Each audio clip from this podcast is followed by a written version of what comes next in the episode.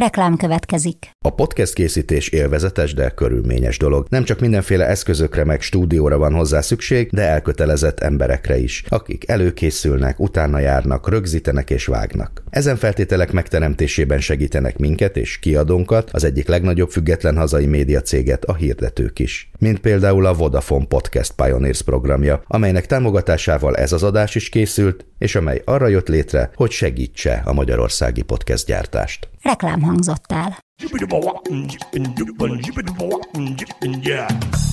A Líra könyv bemutatja a huszonnégy pont hu könyves podcastjét, a Buksót.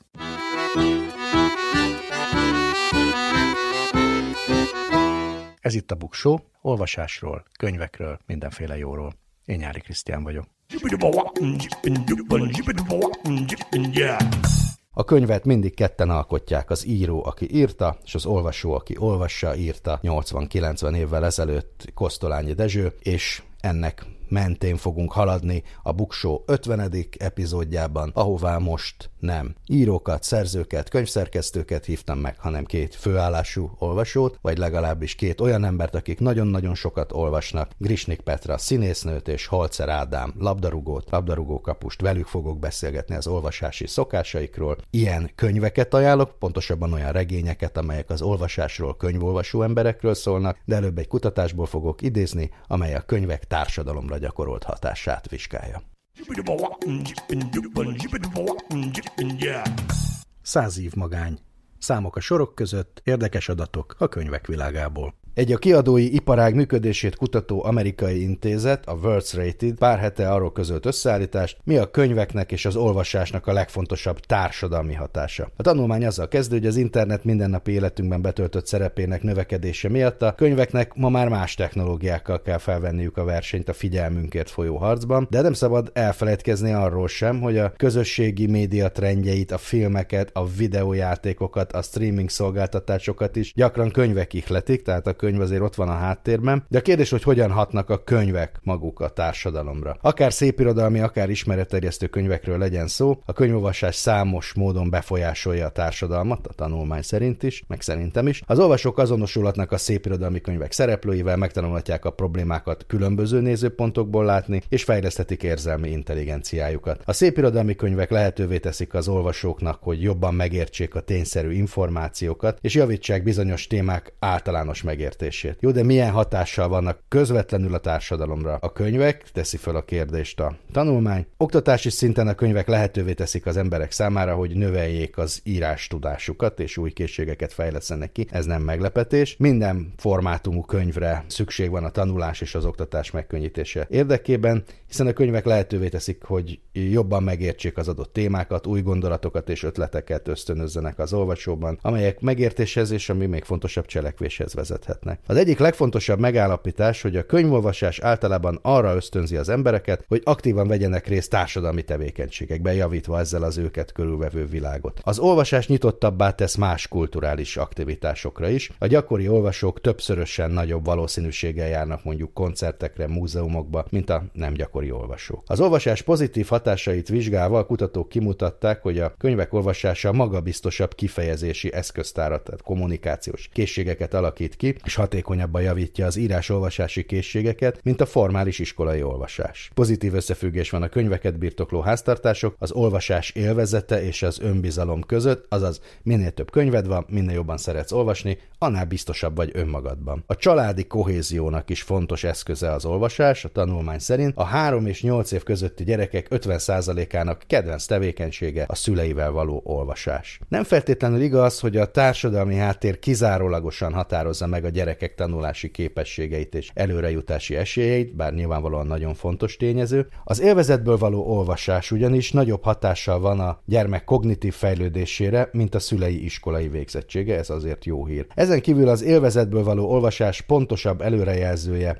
a gyermekek életteljesítményének, mint a társadalmi-gazdasági hátterük. Magyarul, hogyha egy gyerek megtanul élvezetből olvasni, akkor az előmenetele is jobb lehet, vagy jobban befolyásolja ez, mint a szülők társadalmi-gazdasági gazdasági háttere. Ha tíz évesen gyakran, tizenhat évesen pedig hetente többször olvasnak könyveket, akkor a fiatalok jobb matematikai, szókincs és helyesírási teszteredményeket érnek el. Ha az iskolán kívül élvezetből olvasnak könyveket, akkor megnő annak a valószínűsége is, hogy a tizenhat évesek későbbi életükben szakmai vagy vezetői szerepet töltenek be. Ami a felnőttek életminőségét illeti, az élettel való nagyobb elégedettségről húsz százalékkal gyakrabban számolnak be azok a felnőttek, akik hetente harminc percet olvasnak. A könyvek olvasása az olvasók tizenkilenc százalékának teszi lehetővé a magányérzésének enyhítését. A könyveknek az intelligenciára is hatása van a tanulmány szerint, az olvasásnak a szellemi képességeinkre gyakorolt hatását nem lehet figyelmen kívül hagyni, az olvasási tevékenység során ugyanis fokozódik az agyi stimuláció, amely akár több napig is eltarthat. Magasabb általános intelligencia szintet figyeltek meg azoknál az embereknél, akik fiatalkoruktól olvasnak, mint azoknál, akik ritkábban teszik ezt. A könyveknek hatása van a foglalkoztatásra is, az írni-olvasni tudás növelése segít az embereknek megszabadulni a szegénységtől és munkát találni, ami persze javítja a fizikai és mentális egészséget is. Az egyfőre jutó jövedelmek magasabbak azokban az országokban, ahol a felnőttek nagyobb százaléka éri el az írás-olvasás felső szintjét. A könyvolvasók kisebb valószínűséggel munkamániások, huszonkét százalékuk, mint a nem olvasók, harmincegy százalék, ami arra utal, hogy összességében jobb náluk a munka és a magánélet egyensúlya is, és a könyvek egészségre gyakorolt hatása sem mellékes. Az olvasók huszonöt százalékkal nagyobb valószínűséggel egészségesek, mint a nem olvasók, ez ilyen egyszerű, huszonnyolc százalékkal kisebb valószínűséggel szenvednek a depressziótól. Azok az idősek, akik rendszeresen olvasnak, két és félszer csökkenthetik az Alzheimer-kór kialakulásának kockázatát,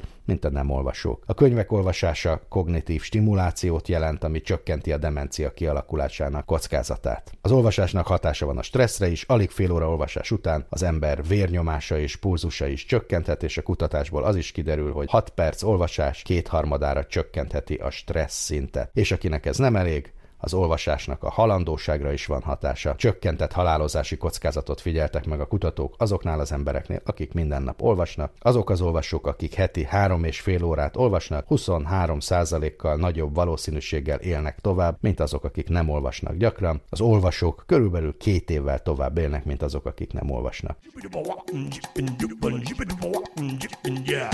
Könyvembereink Grisnik Petra és Holczer Ádám. Ezúttal nem írókkal, szerzőkkel, hanem olvasókkal fogok beszélgetni, hiszen mégiscsak az olvasásról szól ez az egész, méghozzá két majdnem profi olvasóval. Vendégeim Grisnik Petra, Junior Prima díjas színésznő, a Kaposvári Csiké Gergely Színház volt társulati tagja, jelenleg szabadúszó, és a közönség nem csak színházból, hanem immár televíziós sorozatból is ismerheti, valamint Holczer Ádám, ajkai születésű magyar labdarúgó kapus, a Fradi egykori védője, jelenleg a Soroksár es cé játékosa. Mindketten a, azok közé, a felnőtt magyar emberek közé tartoztok, akikről azt mondja egy legutóbbi, vagy nem olyan régen készült felmérés, hogy évi harmincnál is több könyvet olvasnak el, nyolcszázezer ilyen felnőtt van, szóval nem kevés Magyarországon, de ti ráadásul ennél egy kicsit többet is tesztek, nem csak olvastok, hanem, hanem sokat tesztek az, az olvasás népszerűsítéséért is a magatok területén. Petra Lírástudók podcast műsorvezetője, ilyen értelemben tényleg főállású olvasó is vagy, Ádám pedig rendszeresen ad interjúkat az olvasásról, irodalomról, és a Facebook oldalán meg is osztja az olvasmány élményeit a követőivel. Látszólag nem a mai témához tartozik, de azért mégis. Petra rólad nemrégiben azért írt sokat a sajtó, mert egy szokatlanul bátor gesztussal reagáltál egy téged a nőiségedben megalázó közösségi média jelenségre vagy kommentekre. Ugye egy művészi fotósorozatot publikáltál, ahol a neked címzett gyalázkodó vagy egyszerűen csak bunkó üzeneteket megmutattad, névvel együtt nyilvánosságra hoztad, és ezek között nem a legdurvább, de a mi szempontunkból egy nagyon érdekes komment is van, hogy csalódtam volna, ha könyvtárban fotózták volna olvasás közben.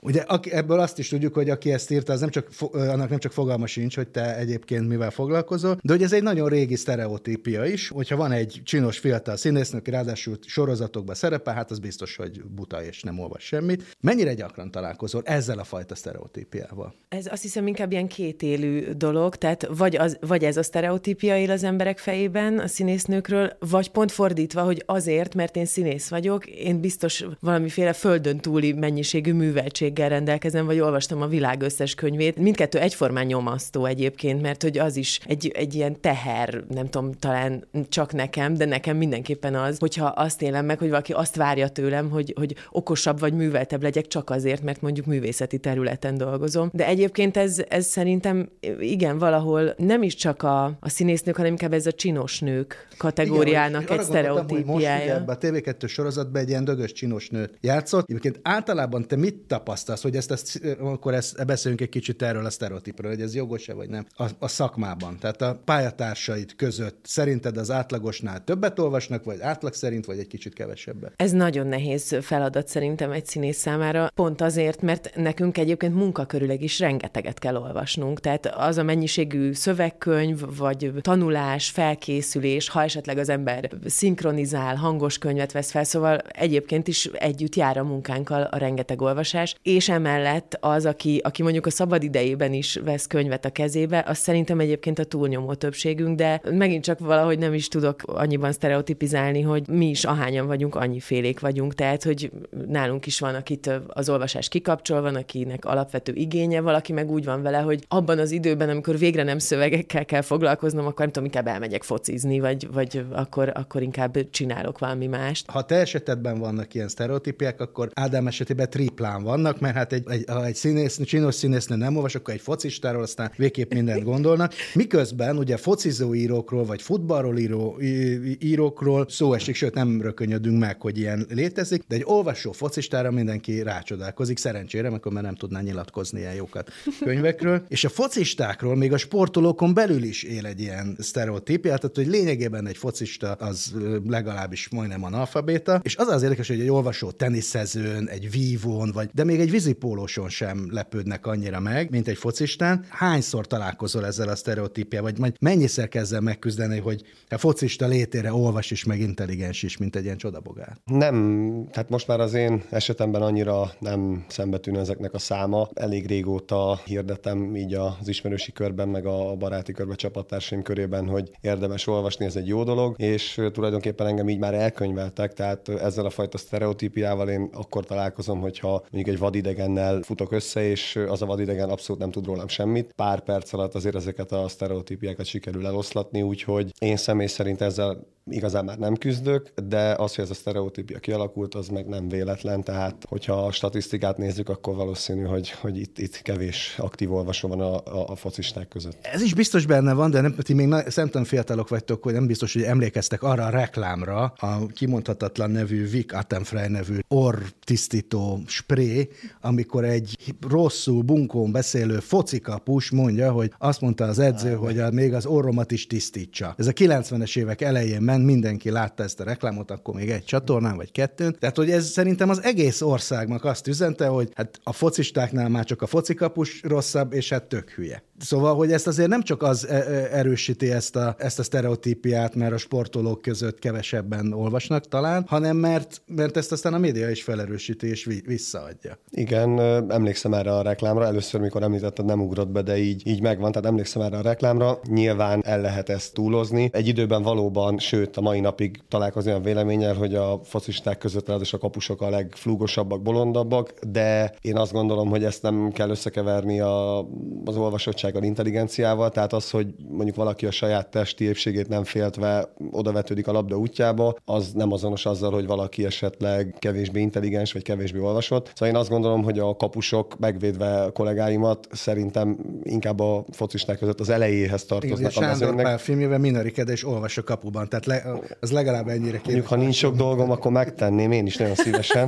Csak hát az edzők ki tudja, mit szólnak ehhez. Van egy olyan mostanában sokszor különböző természettudományos kísérletekkel is alátámasztott elmélet, hogy valójában az olvasás olyan az agynak, mint a sport a testnek. Te mind a kettőt csinálod, van ebben tényleg ebben a párhuzamban valami? Van biztosan, amikor ébredés után van időm olvasni, az ugye egy picit lökést ad a, a napnak, tehát hogy úgy fizikálisan is tényleg jobban érzem magam ettől, vagy csak ezzel nyugtatom magam, mert annyira szeretek olvasni, de, de igen, hogy engem ez feldob. Tehát hogy nyilván az ember olyannal indítja a napját, ami ami, ami feldobja, akkor az, az lehet, hogy akár az egész napját úgy elkíséri, hogy ennek, ennek fizikálisan is érzi a, a hatásait, úgyhogy meg tudom ezt erősíteni, mert én is tapasztalom ezt. Honnan jön nálatok külön-külön is az olvasás szeretete? Én arra emlékszem nagyon, hogy nagyon kicsi lehettem, négy éves, amikor a nővérem, a legidős, két nővérem van, és az idősebbik elkezdett iskolába járni, és végtelenül irigyeltem tőle a könyveit, meg a füzeteit, hogy akkor ő ezt már érti és tudja, mert a, a szüleim kezében mindig láttam, főleg anyukám volt nagyon nagy olvasó, könyvet vagy újságot. Anyukám az a generáció, és az a, azon nők közé tartozik, akik nőklapja előfizetők voltak baromi sokáig. Nálunk hegyekben álltak ezek a színes nőklapják egymás mellett évenként sorol, tehát hogy, hogy mindig volt a kezében valami, és hogy én ezt nagyon akartam, és addig nyúztam a nővéremet, amíg el nem kezdte nekem megtanítani. Tehát, hogy nekem van arról emlékem, hogy az óvodában a többieknek olvasok, és hogy, hogy valamitől annyira nekem ez, ez egy ilyen belépő volt valami olyan világba, amin, amit nem ismerek, és hogy végre nem mások mondják meg, nem felolvasnak nekem, hanem én dönthetem el, és beleláthatok más könyvekbe, hogy, hogy én, én teljesen ráfügtem erre egészen kicsi koromtól. Ezek kezdve. Szerint nálad ez össze is kapcsolódik azzal, hogy szerepelsz, hiszen felolvastál a többieknek. Igen, én... ez még így nem jutott eszembe, de igen, igen. És nálad, Ádám? Én a sztereotípiákat akartam megdönteni, nem. Egyébként nem, mert előbb olvastam, mint hogy erre rájöttem volna, tehát előbb voltam olvasó, mint labdarúgó. Nekem nagyapám volt, anyukám apukája, aki, aki sokat olvasott, könyvek közt élt, mérnök ember volt, és hogy valahogy őt mindig könyvek vették körül. Gyerekkoromban sok időt töltöttem náluk, és nekem ez volt, ami vonzó volt, és elindított az olvasás felé. Hát természetesen nem azokat olvastam, amiket ő, de, de hamar rátaláltam a, a Winnetou történetekre, és hát az hosszú évekig, hosszú évekig elég volt, mert ugye a J. F. Cooper is, meg a Carmichael könyvek is, hát annyi mindjárt regényt írtak, meg történetet, hogy igazából azzal egy-két évig el voltam, addig elfelejtettem az elejét, kezdhettem előről, és tehát tulajdonképpen így, így én így indultam el az olvasás útján, aztán, ahogy már gimnazista lettem, ott már próbáltam ugye beszerezni azokat a, hát eleinte ugye krimiket, mondjuk Agatha Christie, ami, amit már annyi idősen is élveztem, később jött ez a Dan Brown időszakom, amikor azokat olvastam, hát így a szórakoztató irodalommal kezdtem, és amikor már azt éreztem, hogy ez nem mindig elégít ki, akkor váltottam és mentem. Hát ez mint az édesbor, azzal kezdjük, és aztán, aztán eljutunk mindenféle egyébig, aztán vissza az édesig. De azért te fiatalon versenyszerűen elkezdtél sportolni. Nem volt egy olyan pont, amikor úgy tűnt, hogy választani kell? Ez, ez két életforma valójában. Hát valójában az, de tehát a, a sport, én tizenkét évesen a szülői házból elkerültem Budapestre a Fradiba, és tehát én ott akkor ugye letettem a voksomat. Engem megkérdezett anyukám tizenkét éves koromban, hogy tényleg szeretném menni Pestre focizni. Most egy tizenkét éves gyerek nyilván azt fogja mondani, hogy szeretne menni. Főleg a Fradiba. Főleg a Fradiba, úgyhogy én tényleg Fradi drukker voltam ekkora korom óta, tehát ez, ez nekem, hát itt nem a racionalitás döntött, hanem érzelmi alapon azt mondom, igen, a Fradiban szeretnék játszani, és hát igazából, ahogy egyre nagyobb és nagyobb lettem, már éreztem azt a felelősséget is, hogy tehát itt már nekem nincs más választásom, mert az egész családom is erre tett fel mindent, ahogy én is. Tehát ők támogatnak engem abban, hogy én minden héten mondjuk a kollégiumban be tudjam fizetni az ételt, a, a busz, a metróbérletet Pesten, tehát hogy egy drágább életet éltem én itt, mintha otthon maradtam volna, és hát így ez törvényszerű volt, hogy nekem akkor ez a sorsom, hogy itt kell kiteljesednem, mert így lehetek a leginkább hálás szüleimnek, meg öcsémnek, akik miattam lehet, hogy lemondtak dolgokról. Aztán hát az olvasás szerelem maradt, de hát, hogy nem. De ez például egy kollégiumi élettel hogy tudtad összeegyeztetni? Én is voltam kollégista, és azért az nehéz, ott zajlik az élet. Megtanultál úgy olvasni, hogy a hátad mögött filmet néznek, kiabálnak, zenét hallgatnak? Nem feltétlen, messze volt egymástól az edzőpálya, a kollégium, iskola, tehát hogy úgy jártam Pestet, hogy a tömegközlekedésen tudtam olvasni, tehát ez, ez akkor kielégítő volt, és este a kollégiumban már csak a tanulószoba maradt, tehát készültem az iskolában, vagy az iskolai dolgokra, úgyhogy szerintem esténként a kolászban nem olvastam, úgy rémlik. Mind a kettőtök munkája olyan, ami nem csak fizikailag, hanem szellemileg is fárasztó, mert összpontosítást igényel. Úgyhogy azt gondolom, hogy rátok fokozottan igaz az, amiről mindenki panaszkodik, hogy olyan fáradtnak érzi magát mentálisan, hogy nincsen ereje olvasni. Ezzel ti találkoztok, és ha találkoztok, tesztek ellene valamit, vagy hagyjátok, hogy legyűrjön? Azt hiszem, hogy nálam ez ilyen időszakos. Tehát, hogy, hogy vannak bizonyos könyvek, vagy témák, vagy szerzők, akiket bizonyos mentális állapotban képtelen vagyok olvasni. Tehát, hogy tényleg van ilyen, hogy betelik a rendszer, és nem, nem tudom befogadni. Például egy nagyon jó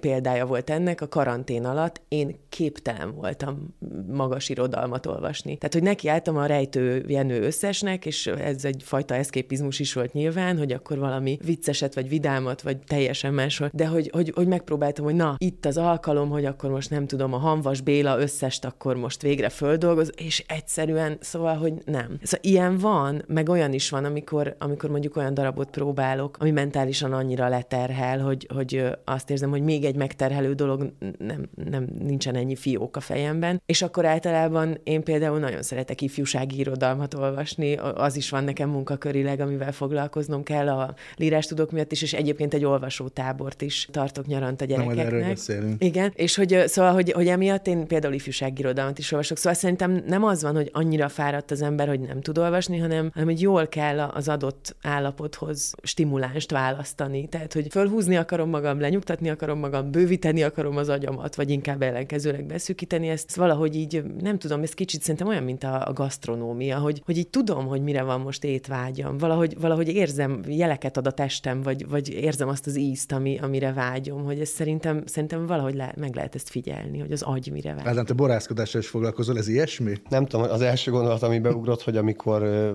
volt ugye a karantén, az első könyv nekem is Rejtő volt. De jó. És utána Bödöcs. Tehát, hogy két olyan könyvvel kezdtem, de ez nem volt tudatos, de valószínű ez a szorongás, ez, ez, ez lehet, hogy í- így dolgoztam fel, és most majd megnézem, hogy a jegyzeteimben, hogy tavaly, amikor ez a háborús helyzet ugye kirobbant a szomszédban, és ugye mi is megijedtünk egy picit, hogy akkor mit olvastam utána, hogy hát, ha ez megint bejön, és akkor lehet, hogy valahogy tudat alatt, amikor kicsit ilyen feszültebb, hogy a nemzetközi helyzet fokozódik, akkor, akkor én is így választok könyvet. Egyébként, mivel én nem tudok két könyvet, én nem szeretek két könyvet párhuzamosan olvasni, ezért nálam valahogy ez a választás lehetőség nem áll fent, hogy hát, hogy amit éppen szeretek, meg jól esik, azt olvasom, mert hogy azt olvasom, amit épp olvasok, és vannak olyanok, mikor nehezen haladok, nem megy, nem élvezem, és akkor valahogy inkább a, úgymond, hogy az olvasást teszem félre, és, és nem, nem egy másik könyvbe kezdek bele, akkor meghozom azt a döntést, hogy most valamiért nem vagyok olyan állapotban, félreteszem, és másnap folytatom, de hogy rengetegszer tapasztalom, hogy nem szeretek könyvet félbehagyni, csak ha, ha nagyon csalódtam benne, és akkor inkább úgy keresztül rágom magam, mert hiszem azt, hogy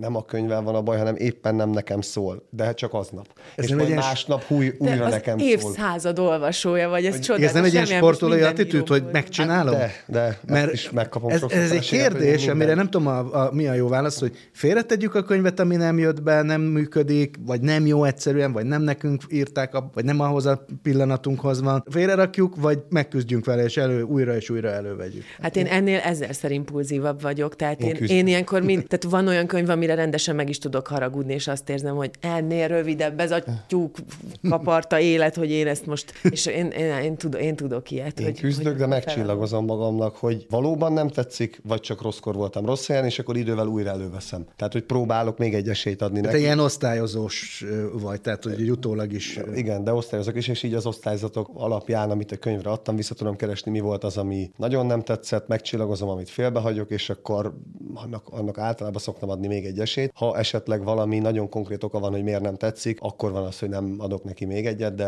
ez ritka.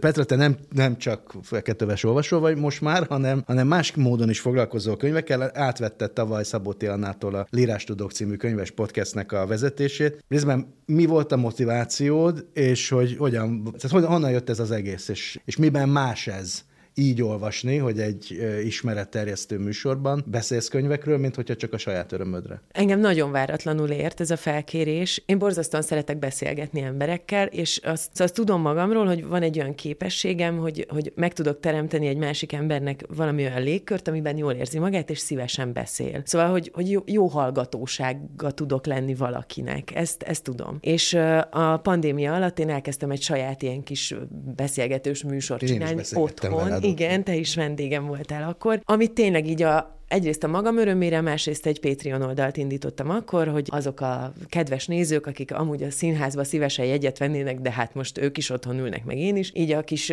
ékopra jutott színészeket tudják támogatni, nagyon sokféle kezdeményezés volt, ez volt az enyém, és akkor ebből csináltam húsz-huszonkettő adást körülbelül, és amikor előállt ez a helyzet a Lírástudók kapcsán, hogy az Annának akkoriban rengeteg más munkája feltorlódott, fordítani akart, írni akart, családi helyzetei voltak, tehát hogy ő egyszerűen közölte, hogy, hogy most nem fér bele az életébe, akkor a Fidelio szerkesztősége és a Lira könyvnek a sajtófőnöke Bérces Anna összedugta a fejét, hogy na most akkor mi legyen, és eszükbe jutottam én, hogy hiszen nekem ebben most van egy eléggé közeli tapasztalatom, hogy akkor esetleg megkérdeznének, és amikor engem fölhívott a Várhegyi Andris, a Fidelio főszerkesztője, és az Anna is, és akkor mondták, menjek be a szerkesztőségbe, és beszélgessünk erről. Gondoltam, jó, beszélgessünk, és beléptem a, a szerkesztőségbe, és egy hatalmas könyvkupacot elém toltak, hogy akkor ez lenne az adás tárgya, és mondtam, hogy de én azt hittem, hogy ez most egy állásinterjú, amin nekem most van. Mondták, hogy nem, hanem én szeret. Ők szeretnék, hogy ezt én csináljam. És na most az van, hogy egy színésznél ez sajnos, ez sajnos ez van, hogy ha valaki azt mondja, hogy veled szeretnék, ezt veled képzelem el,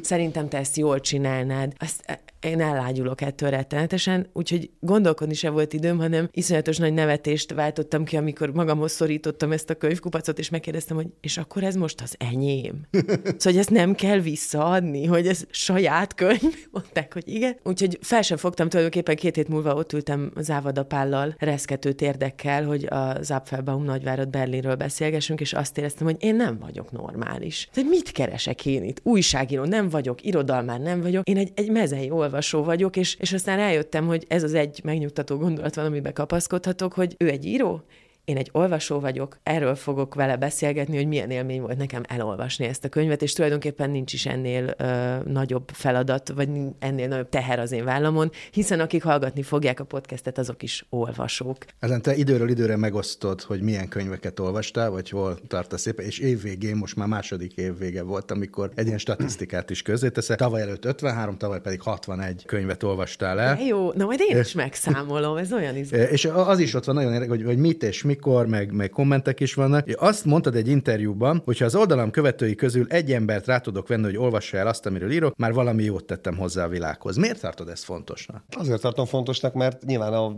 világunk, hívjuk így jóságát, vagy azt, hogy mennyivel jobb hely a világ, az nyilván az is meghatározza, vagy csak az határozza meg, hogy milyen emberek élik. Tehát, hogyha én azt gondolom, hogy az senkinek nem válik hátrányára, hogyha tájékozottabb lesz, műveltebb lesz, empatikusabb lesz. Tehát ezáltal, amit az olvasás pluszt hozott az én életembe, ha ezt más ember életében is hozza ezt a pluszt, akkor biztos vagyok benne, hogy jobb hely lesz a világ. Tehát ezt valahogy így értettem. Szerintem emögött nem kell olyan nagyon nagy filozófikus gondolatokat keresni, de röviden így tudnám elmondani, hogy én ezt, ezt tényleg így gondolom, hogy én is rengeteget változom az évek alatt, folyamatosan érzem magamon, a családom, barátaim visszajelzései alapján, tehát tudom azt, hogy bennem is zajlik egy folyamat, és merem hinni, hogy ez pozitív, és azt gondolom, hogy ha más ember is mondjuk az olvasás útján elindít magában egy ilyen folyamatot, akkor azzal csak jobbá teszi ezt a, ezt a világot. Mind a ketten úgy olvastok, hogy tudjátok, vagy sejtetek, hogy másoknak is fogtok erről beszélni. Ezért máshogy olvastok, mondjuk ceruzával a kezetekben, vagy, vagy olvasás közben gondoljátok, na ez lesz az, amit kiemelek belőle? Amiről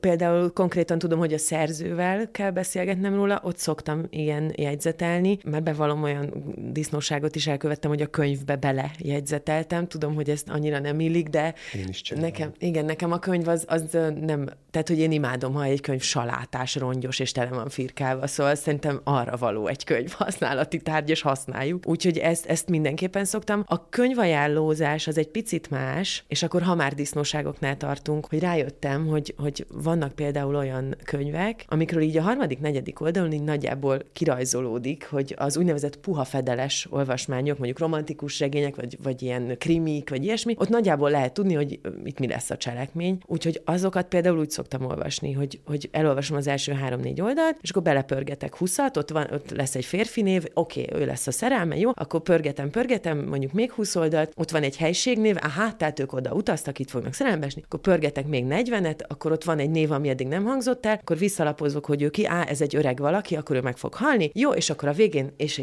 a happy end. Tehát, hogy, hogy akkor, akkor nagyjából inkább arra próbálok fókuszálni, hogy, hogy milyen stílusa van a könyvnek, vagy akkor mondjuk hol játszódik, és akkor erről valami, valami ízt adni a, a, az olvasóknak, mert képtelenség. Tehát én hat könyvet kell, hogy feldolgozzak két hetente, az, az, az felfoghatatlanul sok, és nem is akarom azt hazudni. Plusz még olvasol hogy, is mellette. Hát, és olvasok mellette, és, és dolgozom. Szóval, hogy, hogy ilyenek vannak, igen, de, de van például olyan könyv, ami, ami akkora hatással volt rám, amikor olvastam, hogy ott semmit nem kellett jegyzetelnem, mert még a beszélgetés közben is így fejből tudtam belőle idézni, annyira, annyira be, be tudott épülni. Az nagyon jó érzés. Én ceruzával olvasok általában, aláhúzkodom a, a nekem, számomra fontos gondolatokat, és akkor a, az utolsó oldalon odaírom ceruzával az oldalszámot, mert akkor csak leveszek egy könyv, em, mondjuk emlékszem egy könyvre, amiben tudom, hogy volt egy gondolat, de már nem ugrik be mi az, oda megyek a polcra, leveszem, belapozok, hát fel van írva az a, fel van írva az a tíz oldal, ahol, és akkor azokat elkezdem átnézni módszeresen, és valahol úgyis megtalálom, ha valóban abban a könyvben volt, de ezeket én mindig magamnak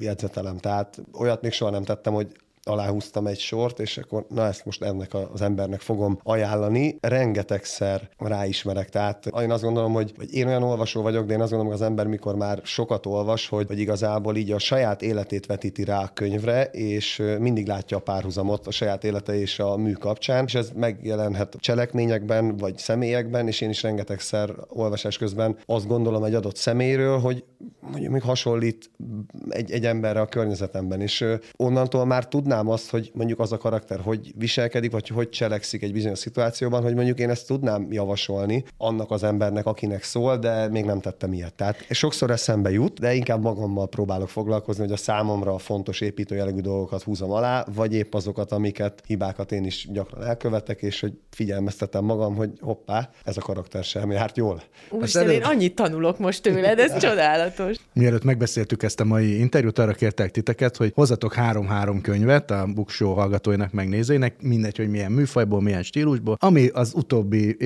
időszakban számotokra fontos olvasmányélmény volt. Petra, te miket hoztál? Emlegettem ezt a bizonyos olvasótábort, amit kiskamaszoknak tartunk Huzella Júliával, és Kac Petra a, a harmadik láthatatlan alak, aki segít nekünk ezt megvalósítani, és emiatt is, és a Lírástudók miatt is elég sok ifjúsági irodalmat olvasok, és ezt nagyon szerettem volna megmutatni. Ez egy ifjúsági regény, a Móra kiadónak a Lapoz és paráz című sorozata, ami szerintem csodálatos találmány. Ez Holden Rose néven Kovács Attila írja ezeket a, hát hogy mondjam, krimik, horrorok, ilyesmik. Ez egy, ez egy olyan könyv, az azonosított repülőtárgy, ami arról szól, hogy Liverpool felett megjelenik egy hatalmas u f o, ott van három napig, aztán eltűnik. Senki nem tudja, mi volt ez, mit akartak, csak visszajönnek, nem jönnek, mi lesz itt, de szép lassan meg is feledkeznek az emberek erről, és akkor egy tizenegy éves fiú egyszer csak rájön, hogy ez mi volt, és hogy mi az, ami azóta is zajlik, és ő neki el felgöngyölíteni ezt a rejtélyt, és hát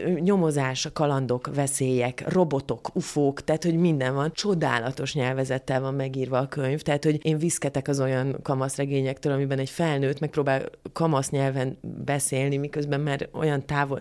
Itt nincs erről szó, és, és elkép, tehát olyan szórakoztató, olyan vicces, olyan izgalmas, és hogy, hogy ami miatt én, hát be is vallom, én el is érzékenyültem rajta, hogy, hogy a végén ez a fiú lesz az, aki rájön, hogy itt nem invázióról és nem háborúról van szó, tehát nekünk az a feladatunk, hogy bajba jutott lényeknek segítsünk integrálódni a mi társadalmunkba, mert mi vagyunk olyan helyzetben, akik most megtehetjük azt, hogy segítünk elveszett másik entitásoknak, akik hazát keresnek, mert a sajátjukat el kellett hagyniuk. Tehát, hogy ráadásul egy olyan üzenet van a végén, és tényleg az utolsó három oldalon cseppet sem szájbarágosan, amitől nekem a szívem úgy megdobbant, hogy, hogy én nagyon boldog voltam tőle, szóval nagyon köszönöm ezt a könyvet. A másik, amit hoztam, ez Hász Jánosnak az Apám óriás lesz című könyve, ami kicsit, igen, most ez, ez is egy ilyen rongyos, koszos.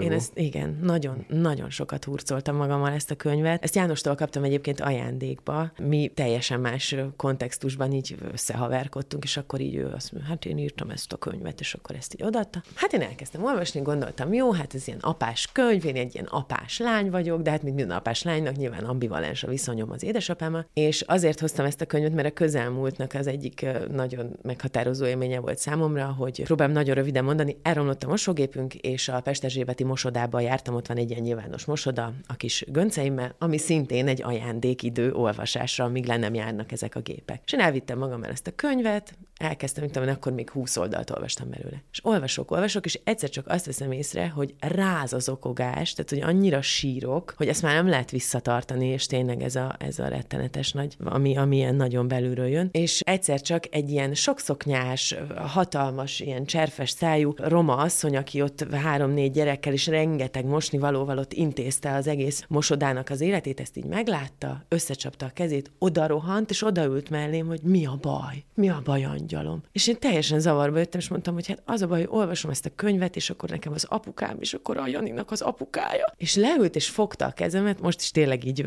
elszorul a torkom, és ott, ott úgy mondta, hogy hát csak akkor sírjál, hát jó az.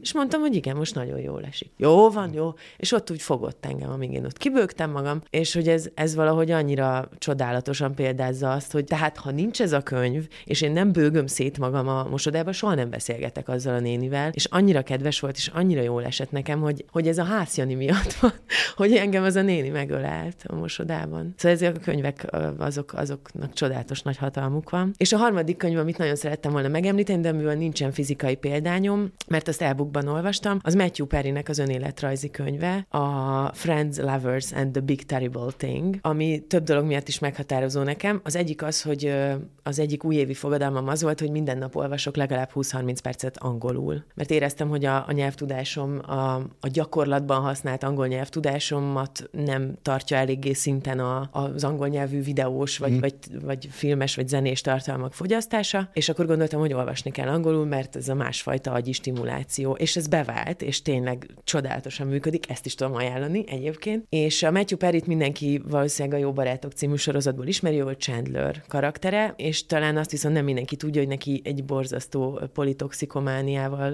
sújtott, nagyon-nagyon nehéz élete volt emellett, tehát, hogy amit nem látott a nagy érdemű, a kirakatba egy nagyon boldog, sikeres, kőgazdag embert láttunk, akit az egész világ imád. Ő közben borzasztó démonokkal küzdött, és, és nagyon-nagyon nehéz élete volt, és ezt leírta ebben a könyvben. Hát szóval egyrészt szakmailag is nekem nagyon-nagyon-nagyon tudtam együtt rezonálni azokkal a fajta a színész, amikor magányos, hogy az milyen dologgal, miközben nekem szerencsére sem a családi hátterem, sem a személyes életem nincs ilyenekkel megterhelve, de, de azt hiszem, hogy ez, ez olyan jó volt, hogy valaki, aki tényleg dollármilliómos, és egy egész világra jongérte, az is tudja úgy érezni magát, mint én, nem tudom, egy kis zsebpiszokként, ahogy ülök egy alternatív színház pincéjében éjfélkor, szóval, hogy, szóval, hogy ez, ez van, ezt, ezt mindannyian érezzük, és ez szuper. És a másik az, hogy, hogy mindezek után ez az ember, ez olyan egyedül van, mint az ujjam, és egy, egy millió egészségügyi problémával küzd, de ezek miatt, a szerek miatt, amik tönkretették az életét, és úgy van vége a könyvnek, hogy, és most állok a Beverly Hills-i csodálatos villám teraszán, nézem, ahogy jön föl a nap, és azt gondolom, hogy nem baj, mert majd talán holnap.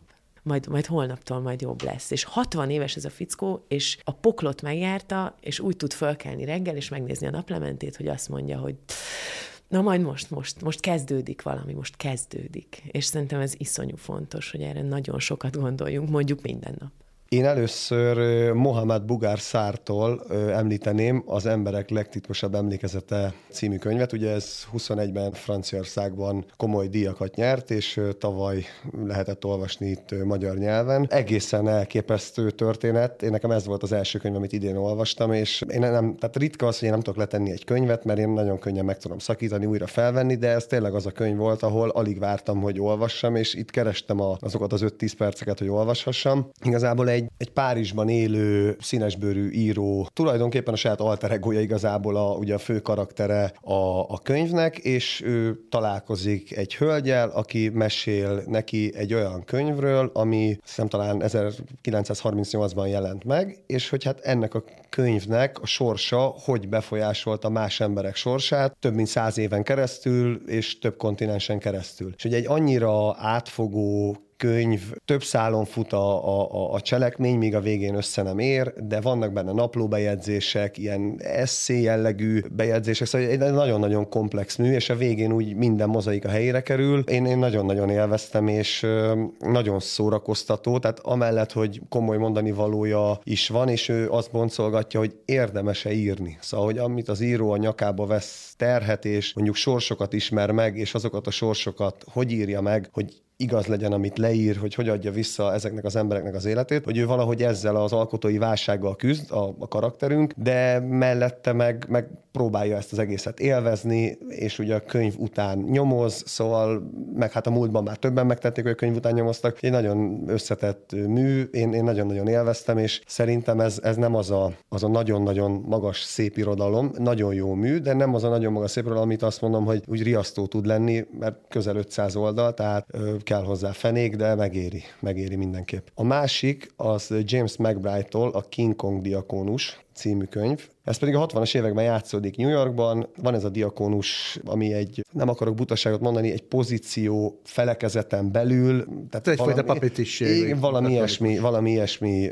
tisztség. És hogy ez az ember, ezt tölti be, King Kong diakónus, de ez a ragadvány neve, mert egy King Kong nevű szesszel bódítja magát, amit egy haverja főz. És hogy igazából ez a hatvanas évek New Yorkjának ez a, hát hogy a nyomora, mondjuk ki, de amikor történik egy olyan cselekmény a műben, akkor azok, akik ott élnek, most legalább nyolcféle náció meg rassz él ezen a telepen, akik ugye fúrják egymást. Az olaszok voltak előbb, a latin-amerikaiak, a feketék, megy ez a kis harcot a telepen belül, de mihelyest megtörténik ez az esemény, ők úgy összezárnak. És onnantól egy olyan közösségé válnak, hogy mondjuk a rendőrségnek nem sok esélye van, és ez így valahogy így a, tehát így a sporttal könnyen össze tudtam kapcsolni, hogy mondjuk amikor a Fradiban játszottam, és hát eléggé sokszínű volt az öltöző, hogy én ezt így éreztem, hogy most igazából mindegy, hogy ki honnan, de amikor egy egy cél érdekében össze kell fogni, akkor azért az emberek csodákra képesek, és hogy ez a könyv igazából erről szól, és sok esetben egy foci öltöző is így néz ki. Úgyhogy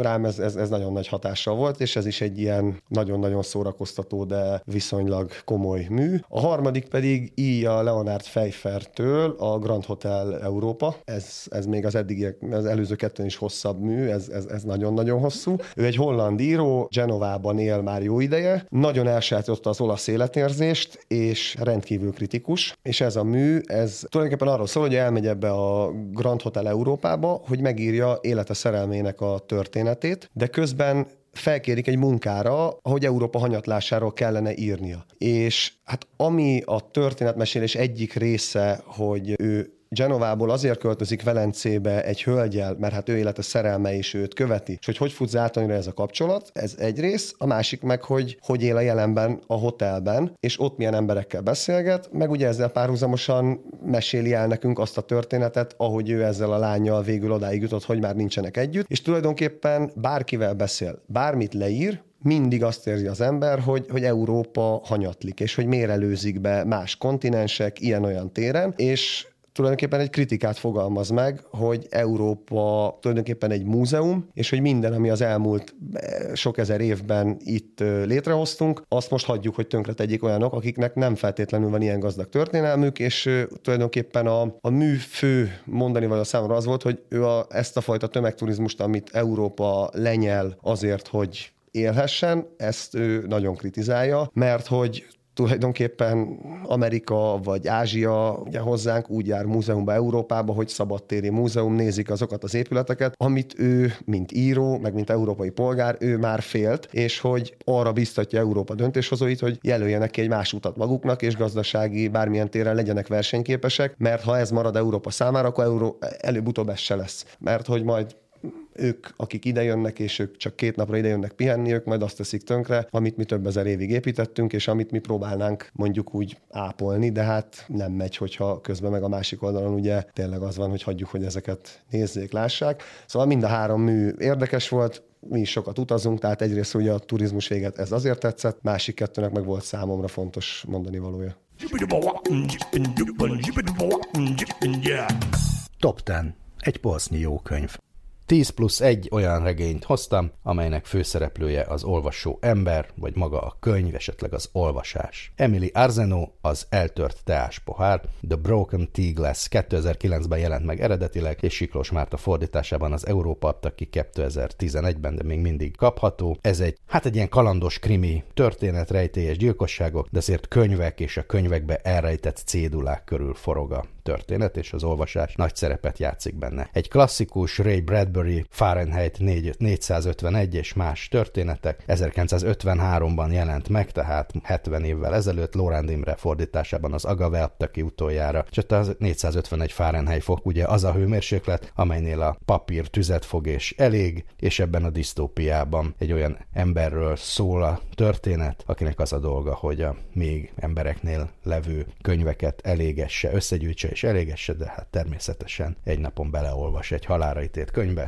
és minden megváltozik. Roberto Bolaño kétezer-hatszázhatvanhat, a chilei szerző er, művének eredeti címe Dos mil seiscientos sesenta y seis, ezt örülök, hogy kimondhattam, Kutasi Mercedes fordításában a Jelenkor adta ki kétezer-tizenkilencben, és hát ez egy igazi magas irodalmi remekmű, öt könyvből áll, mindegyik része egy külön történet, egy külön kaland, de az olvasáshoz könyveknek mindegyiknek köze van. Következő Italo Calvino, Ha egy téli éjszakán egy utazó, ugye ez olasz nyelvű könyv, Se una notte d'inverno un viaggiatore, ezerkilencszázhetvenkilenc, Telegdi Polgár István fordította, és az Európa adta ki, és hát sokan ezt mondják a posztmodern regény egyik első megjelenésének. Mindössze arról van szó, hogy egy könyvesboltban kapható könyv egyszer csak megszakad, akármikor újra elindulunk, mindig valamilyen módon történik vele valami, ellopják, elkobozzák, gépbe táplálják, szavakra bontják, betiltják, bezúzzák, és mi mindig ott vagyunk elveszve a történetben. Jean-Paul Didier Laurent, a hatszázhuszonhetes felolvasó, Le Liseur du six cent vingt-sept, kétezer-tizennégy-ből Tóth Falusi Ágnes fordította, és a Magvető adta ki kétezer-tizenötben, egy fura fiatalemberről szól, aki a metrón minden nap ugyanoda telepszik le, táskájából előkotor néhány lapot, majd az összefüggéstelen könyvoldalakat felolvassa a vonatkocsi plénumának. Kiderül, hogy ő egy könyvzúzdában dolgozik, az úzógépet irányítja, és megpróbálja megmenteni a könyveket. A legnagyobb klasszikus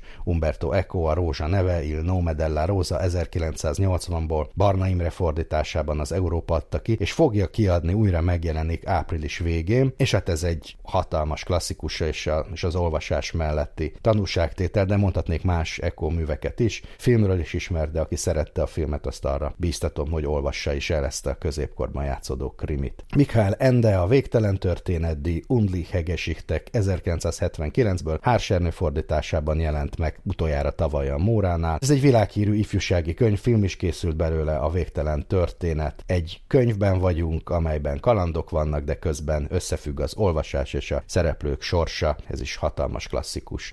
Mohamed Bugár Szár, az emberek legtitkozatosabb emlékezete, La plus secrète mémoire des hommes, kétezer-huszonegyből, tavaly jelent meg, a Parkiadó gondozásában, Bognár Róbert fordításában. Goncourt díjas lett ez a könyv kétezer-huszonegyben, a szerző tavaly egyébként járt Magyarországon is. A fikció szerint egy fiatal szenegáli író felfedez Párizsban egy legendás könyvet, az embertelenség labirintusát, és tulajdonképpen ez egy félig meddig a szerző, már hogy Bugár Szár életéről is szól, meg egy fikcióról, és hát egy könyvről. Amelia Mellor, a világ legnagyobb könyvesháza, The Grandest Bookshop in the World, kétezer-húszból, Cséplő Noémi fordította, és a Manó könyvek adta ki kétezer-huszonkettőben, innen is tudhatjuk, hogy ez egy ifjúsági könyv, egy könyvesboltban élő két fiatalról szól, méghozzá a világ legnagyszerűbb, legkülönlegesebb, legvarázslatosabb könyvesboltjában, a Cole könyvesházban játszódik a történet, csodák vannak benne, kalandok és minden. Mindenféle jó. Amy Meyerson, az elmúlt napok könyvesboltja, The Bookshop of Yesterday, kétezer-tizennyolcból, Frejkovács Judit fordította, és kétezer-tizenkilencben a General Press kiadó adta ki. Ez egy romantikus történet, és szintén egy könyvesboltban játszódik, vagy egy könyvesbolt a központi helyszín, amit a főszereplő örököl, és az írással, könyvekkel kerül kapcsolatba, és ezen keresztül egy lírai történet formálódik a családról. Markus Cuzák, a könyvtolvaj, The Book Thief, kétezer-ötből, M. Nagy Miklós fordításában az Európa adta ki, ezerkilencszázharminckilencben, a náci Németországban vagyunk, és van egy Lizel nevű hősünk, aki imád olvasni, és ha csak teheti, könyveket lop. Legkedvesebb könyve az, amit a pincében rejtőzködő zsidó fiú ír neki. Film is készült belőle Brian Percival rendezésében, de azért a könyvet érdemesebb elolvasni. A Plusz egy egy magyar könyv, Vámos Miklós Apák könyve kétezer-egyből, amit az Athéneum kiadó a húsz éves jubileumra kétezer-huszonegyben újra kiadott most is kapható. És ez a regény egész Európát megfordította, nagyon sok nyelvre lefordították, sok szál kapcsolja össze a ugyanannak a családnak, a csillagnemzetségnek az első születtjeit, de ezek között is talán a legfontosabb az a könyv, amelyben az apák mindig beírják a saját bejegyzéseiket.